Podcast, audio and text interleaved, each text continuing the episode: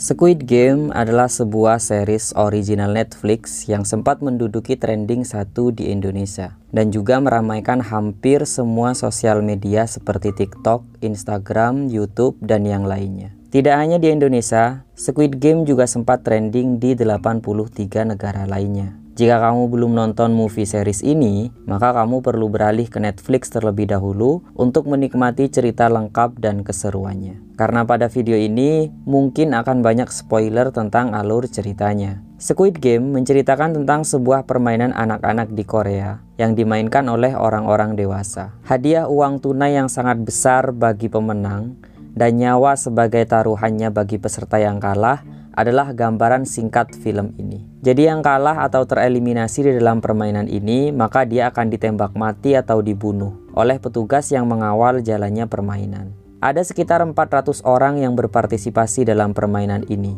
Motivasi mereka ikut dalam permainan ini karena memiliki banyak hutang di dunia nyata dan mengincar hadiah uang untuk membayar hutang-hutangnya. Dan juga tentu saja untuk kesempatan bisa mendapatkan kehidupan yang lebih baik. Sebelum berkumpul di dunia permainan ini atau Squid Game, para pemain terlebih dahulu akan dihampiri secara tiba-tiba ketika beraktivitas seperti biasa oleh seorang tukang rekrut permainan atau recruiter untuk memainkan permainan sederhana dengan hadiah uang yang nominalnya tidak terlalu besar. Ketika recruiter melihat kebahagiaan mulai terpancar dari wajah pemain ketika berhasil mendapatkan uang tadi, permainan akan dihentikan dan recruiter menawarkan sebuah undangan permainan yang lebih besar dan hadiah yang jauh lebih besar lagi. Undangan ini bersifat sukarela, jadi sebenarnya calon peserta bisa saja menolak atau tidak perlu mengikuti Squid Game. Singkat cerita, Squid Game menyisakan satu orang sebagai pemenang dan mendapatkan uang yang sangat banyak. Ada banyak drama yang terjadi sepanjang permainan, mulai dari bertemu lagi dengan teman lama, menemukan teman baru, membentuk sebuah tim, saling melindungi satu sama lain, kemudian tiba-tiba harus menjadi jahat, saling membunuh, dan masih banyak lagi. Seru banget jika kamu belum nonton nonton, silahkan coba nonton dulu. Secara pribadi, pelajaran-pelajaran yang bisa saya ambil dari Squid Game, sebagian besar juga bisa ditemukan pada film lainnya. Tapi ada satu pelajaran dari Squid Game yang ingin saya bagikan pada video ini, yaitu latar belakang para pemain dalam Squid Game. Walaupun para pemain memiliki cara bertahan hidup yang berbeda-beda, profesi yang berbeda-beda, pengalaman pendidikan yang berbeda-beda, pola asuh orang tua yang mungkin juga berbeda, tapi mereka datang ke Squid Game dengan latar belakang yang sama yaitu putus asa. Di luar pekerjaan full-time saya sebagai programmer, saya juga membuat konten video seperti yang sedang kamu tonton ini. Kadang video tutorial dan beberapa judul untuk kursus online juga. Karena kesempatan berkarir sebagai programmer hingga saat ini bisa dibilang lumayan besar, tidak sedikit pertanyaan apakah untuk menjadi programmer perlu latar belakang IT yang datang ke saya secara langsung atau melalui chat di sosial media. Walaupun mungkin sebenarnya mereka sudah tahu, tapi mungkin Mungkin jawaban dari saya bisa menepis sedikit rasa khawatirnya untuk terus melangkah. Jika kamu yang sedang nonton video ini juga penasaran dengan jawabannya, maka jawaban singkatnya adalah dengan memiliki latar belakang IT, tentu saja itu sangat memudahkan proses belajar. Jika tidak punya background IT,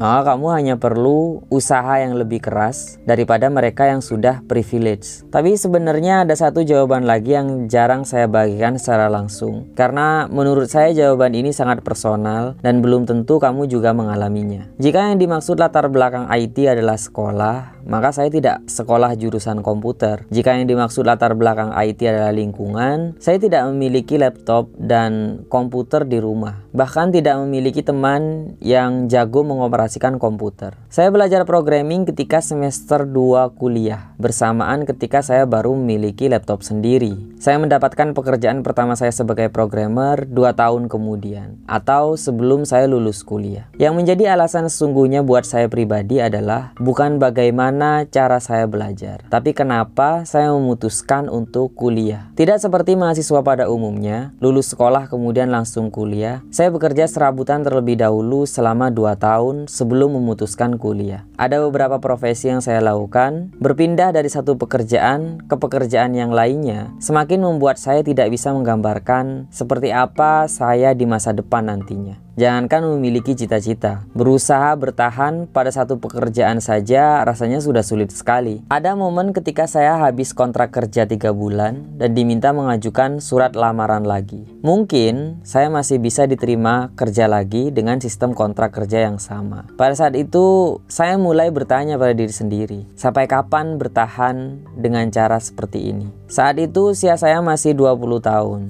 tapi saya sudah merasa dikalahkan oleh kehidupan. Saya tidak tahu bisa menghubungi siapa lagi atau siapa lagi yang akan datang membantu saya. Keputusan saya untuk kuliah setelah kejadian itu, selain tawaran bantuan dari kakak saya adalah karena saya sudah merasa putus asa. Saya memutuskan kuliah saat tidak benar-benar ingin bertemu mata pelajaran atau mata kuliah. Karena bahkan saat itu saya tidak tahu akan mengambil jurusan apa. Kehidupan mempertemukan saya dengan komputer. Saya mulai belajar hingga bisa bekerja sebelum lulus kuliah. Dari sekitar 200 orang di angkatan saya, mungkin yang beneran baru belajar programming pada saat itu juga, kemudian berkarir sebagai programmer, tidak sampai lima orang. Sangat sedikit sekali. Artinya apakah yang pintar hanya lima orang saja? Saya rasa bukan seperti itu jawabannya. Mereka yang memutuskan mengambil mengambil karir non-programming walaupun belajarnya programming adalah karena mereka masih yakin tanpa menjadi programmer, hidup mereka akan baik-baik saja. Sedangkan saya yakin jika kesempatan ini tidak saya ambil dengan baik, hidup saya ke depannya akan lebih tidak baik-baik saja dari sebelumnya. Jika kamu suka video ini, kamu bisa mendukungnya dengan cara like, komen, dan share video ini ke teman-teman kamu. Saya Irsa dari Last Day, sampai ketemu lagi di cerita saya selanjutnya.